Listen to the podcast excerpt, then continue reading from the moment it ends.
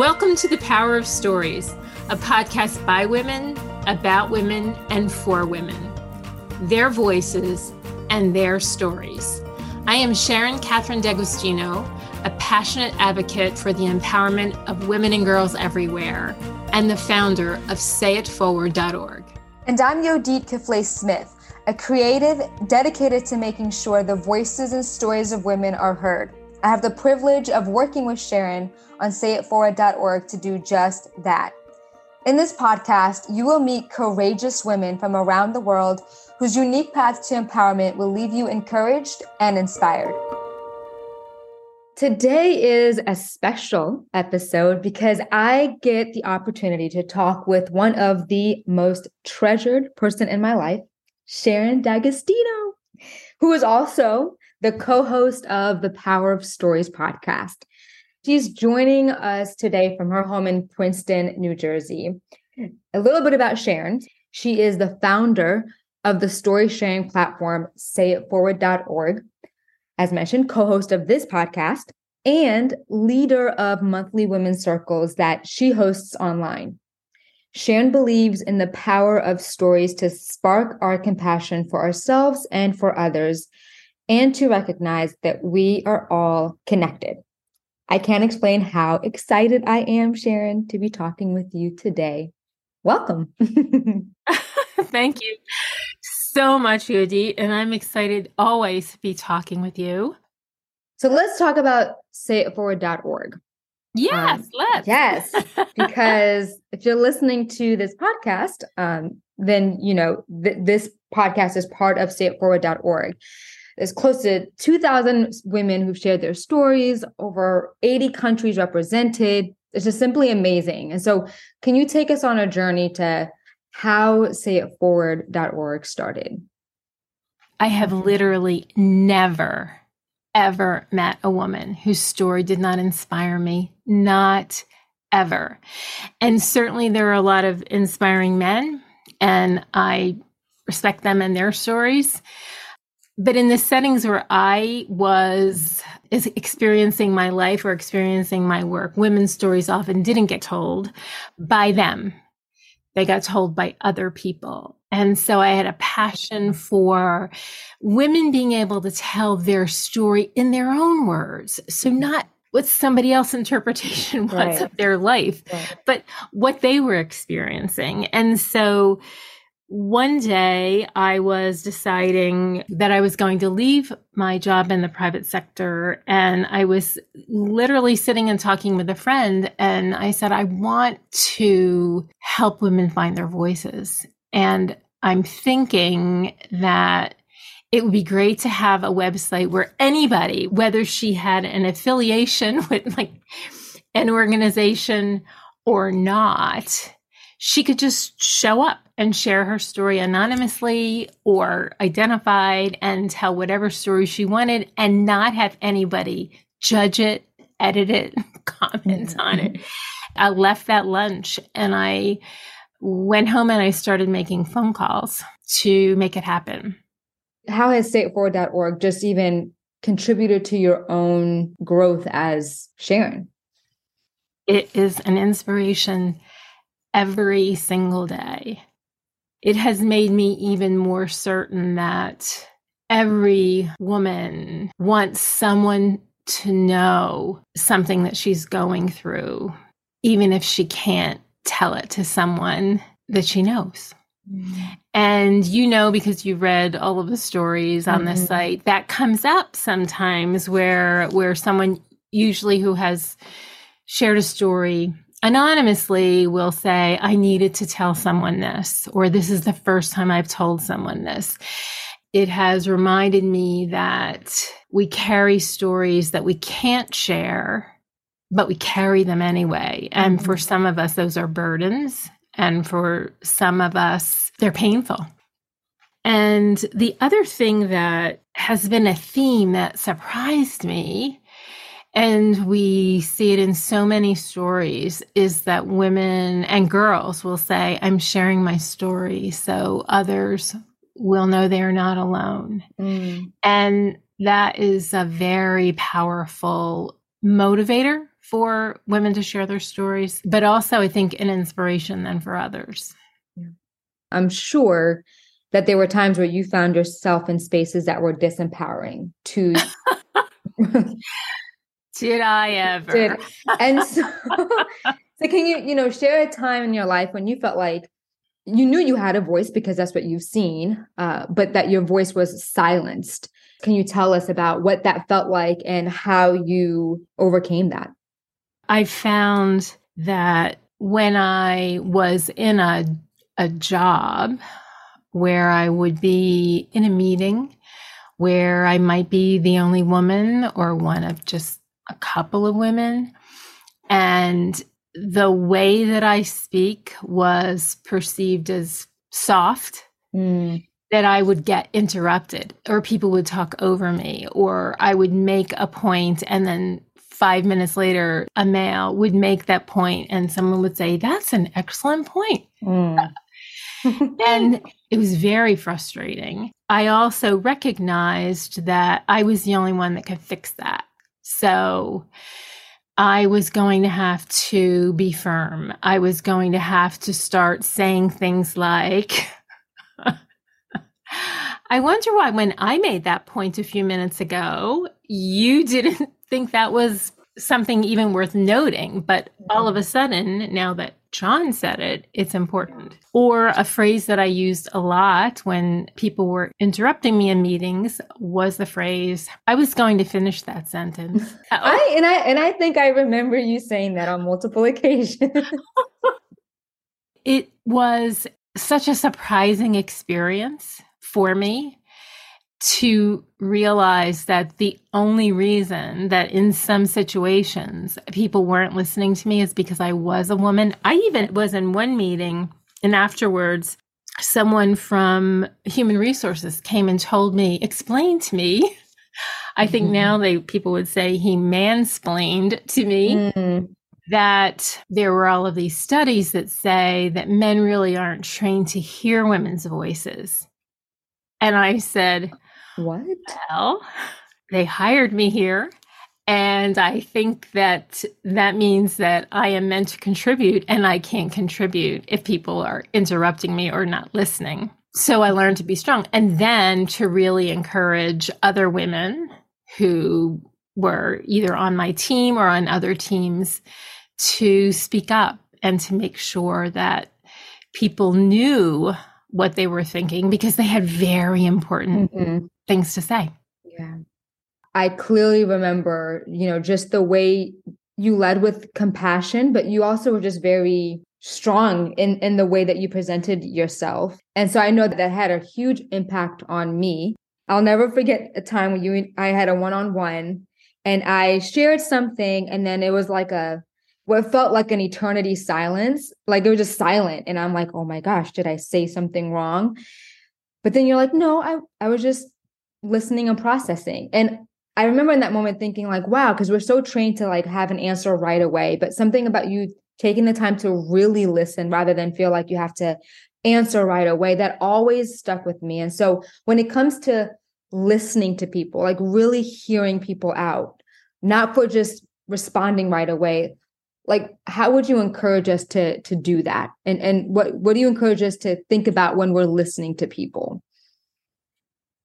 I try to listen with an open heart and to really hear what the person is saying. Because so often mm-hmm. In life, we don't get to complete our thoughts, even with people we love, because they think they know where we're going and then they jump in and then we don't get to actually express the fullness of our thoughts. Mm-hmm. And so I try to listen to understand, to really understand. And often, because we are so used to getting interrupted, that's off putting for people. I think. Yeah. Don't you want to say something here? I will eventually say something, but right now I want to hear what you have to say. Yeah. And we're not trained to listen well, I don't think. It's not our default but we can learn to listen well. Mm. I love that. I love that. So I am very sure that there are those listening to this episode who know you. And and if you do know Sharon, you know that she has a very special gift of mentoring, taking people under her wings and loving them, nurturing them, speaking life into them. And I am one of those people that you have done that for. And you are a mentor to, you know, to many locally, but also around the world. Tell us what has been the role of mentorship in your own life. And then how has that mentorship helped you become who you are today? The most important mentors I, that I had in my life were my parents because they were both very, very loving and helped me believe that I could do whatever I wanted to do. So they were my first mentors. Mm-hmm. I met many other people in my life who became mentors, whether they were an aunt or a Girl Scout leader or a teacher or a professor. When I started working in the business world, a lot of my mentors were men because those were the people that I reported to and those were the people that surrounded me. And I learned to so greatly value people's spending even a few minutes with me, giving me any advice. And especially when we work in a place where we're trying to understand our job, our role in our job, and then the culture. I have a lot of respect for mentors and teachers and anyone who wants to help me and anyone else along their path without trying to tell them who they have to be and how they have to be it mm. because the number of people who over the course of my career told me that I was too something, usually mm-hmm. too soft, too kind, too nice. and I learned to remind them that they had to lead the way they led. I could only lead the way that I would lead, and that the most important thing was to watch how my teams performed. Because that is really the measure of a leader is how happy is your team, how motivated is your team, and what are their results. And eventually that's what people started to do. But like many women, the feedback that I got early in my career was that I wasn't a leader. And then I just determined I was going to prove that I was but I was a leader the way I could be a leader and be true to myself. This is the 50th episode of the Power of Stories podcast. Mm-hmm. I just I want to clap, but I don't want to hurt people's ears. we um, can cheer that. We can cheer. And we, you know, we've gotten to listen to inspiring women from all walks of life, uh, so many different countries.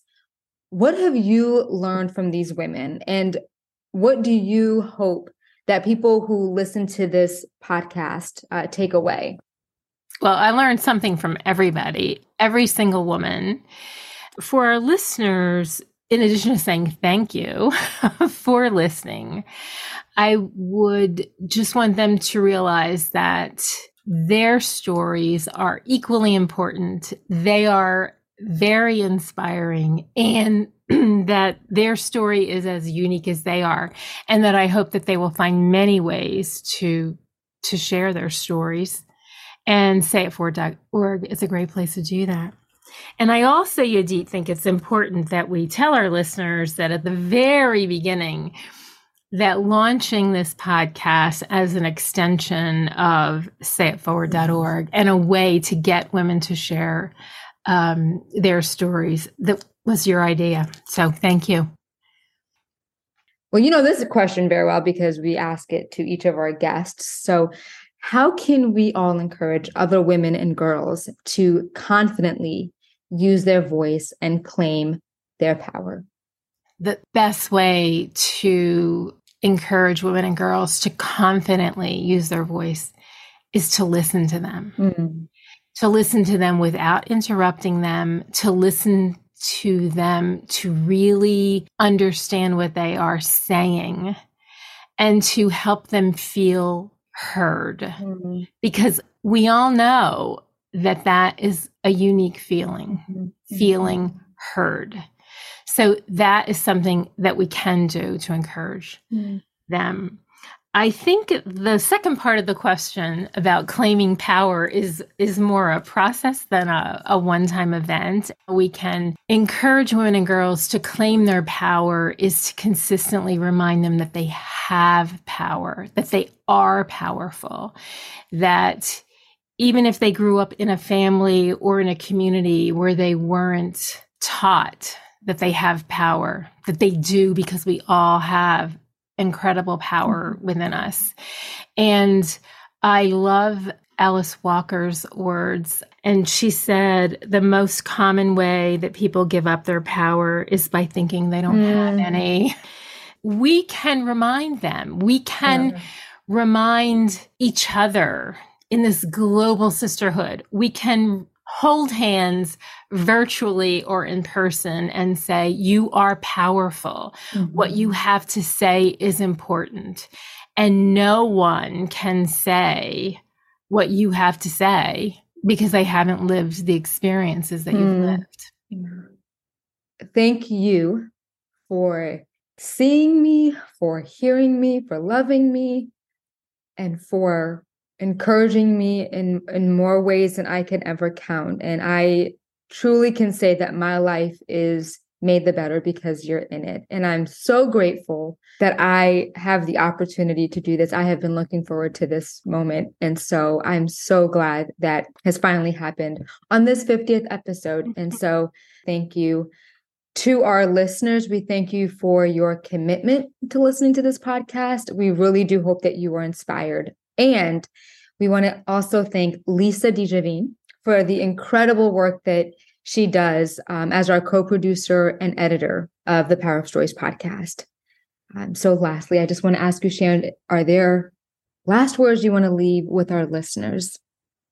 I want to thank them. I want to thank you and remind all of us every day that our voice matters and that we can use it to help make this world a more compassionate, a more kind, a more equitable, and a fairer place for all. And isn't that a great way to use our voices? Mm-hmm. so thank you. I love you, Yodit. Thank you for this conversation and for what you do every day on sayitforward.org.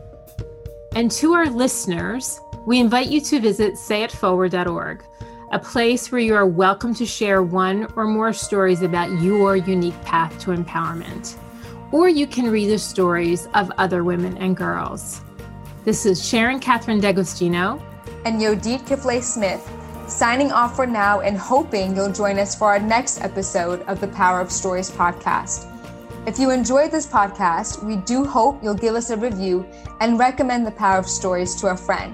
And lastly, we want to remind you of the power of your story.